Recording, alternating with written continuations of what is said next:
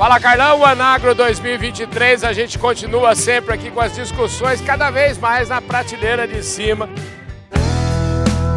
Podcast Fala Carlão. Essa manhã aqui uma discussão bárbara que mostrou a importância, dentre outras coisas aqui, a importância da educação e quem comandou as apresentações, fez até um balanço aqui, acabou de fazer um balanço, foi a Graziele Parente, que é a diretora de sustentabilidade aqui da Singenta e está aqui conosco. Graziele, obrigado pela sua gentileza de falar com a gente, sei que a sua agenda está corrida aqui. Ah, obrigada a você de estar prestigiando esse nosso evento que é um marco do agro, né? É. E hoje de manhã a gente teve esse painel do agro estratégico, uhum. Que certamente foi uma das melhores discussões que eu vi nos últimos tempos, colocando as oportunidades do Brasil que a gente tem, o diferencial competitivo e também os desafios de, para a gente chegar lá. Então foi assim, acho que tem muita reflexão e gostei muito do ponto também que a gente explorou bastante da educação. Uhum. Esse é um tema que a gente não pode tirar da mesa, capacitar as pessoas para a gente ter esse agro que a gente quer para 2025, 2030, 2050, vamos ter que investir muito em educação.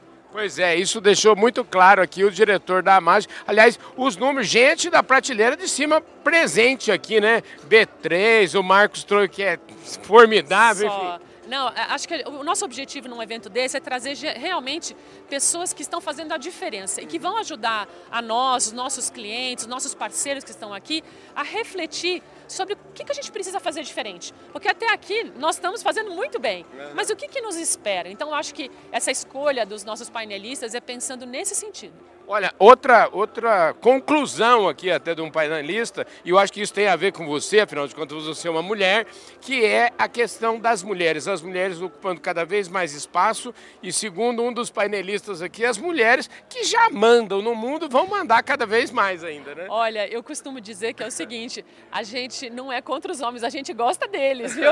gosta muito, mas é que a gente precisa também dar espaço para essas mulheres. É, tem muita mulher no agro, a gente, a, a gente às vezes não vê nos lugares que a gente frequenta, mas o que a gente precisa é dar oportunidade para elas. Uhum. E a carreira no agro, também foi um ponto comentado aqui, não é só a agrônoma, Sim. que é maravilhoso, ela tem um trabalho fundamental, mas você tem muitas outras carreiras dentro do agro em que você tem é, muitas mulheres e que a gente precisa mesmo, como eu, uhum. né, que trabalho no agro e estou aqui, e trazer cada vez mais mulheres bioquímicas, é, físicas, uh, cientista de dados. Então, assim, é essa combinação que traz um, um, negócio mais bem sucedido. Espetacular, hein? Mas o negócio não para, né? Vamos ter muita Opa, coisa para acontecer. Agora, agora vai chegar o, o, o, painel do agro sustentável. Então, assim, mais um bando de fera aí no palco. O seu tema tá por vir. Tá por vir, tamo junto. Maravilha. Obrigada. Graziela, obrigado, viu? Obrigada. É isso aí, gente. Mais um Fala Carlão, sempre, sempre na prateleira de cima e agora na prateleira de cima da sustentabilidade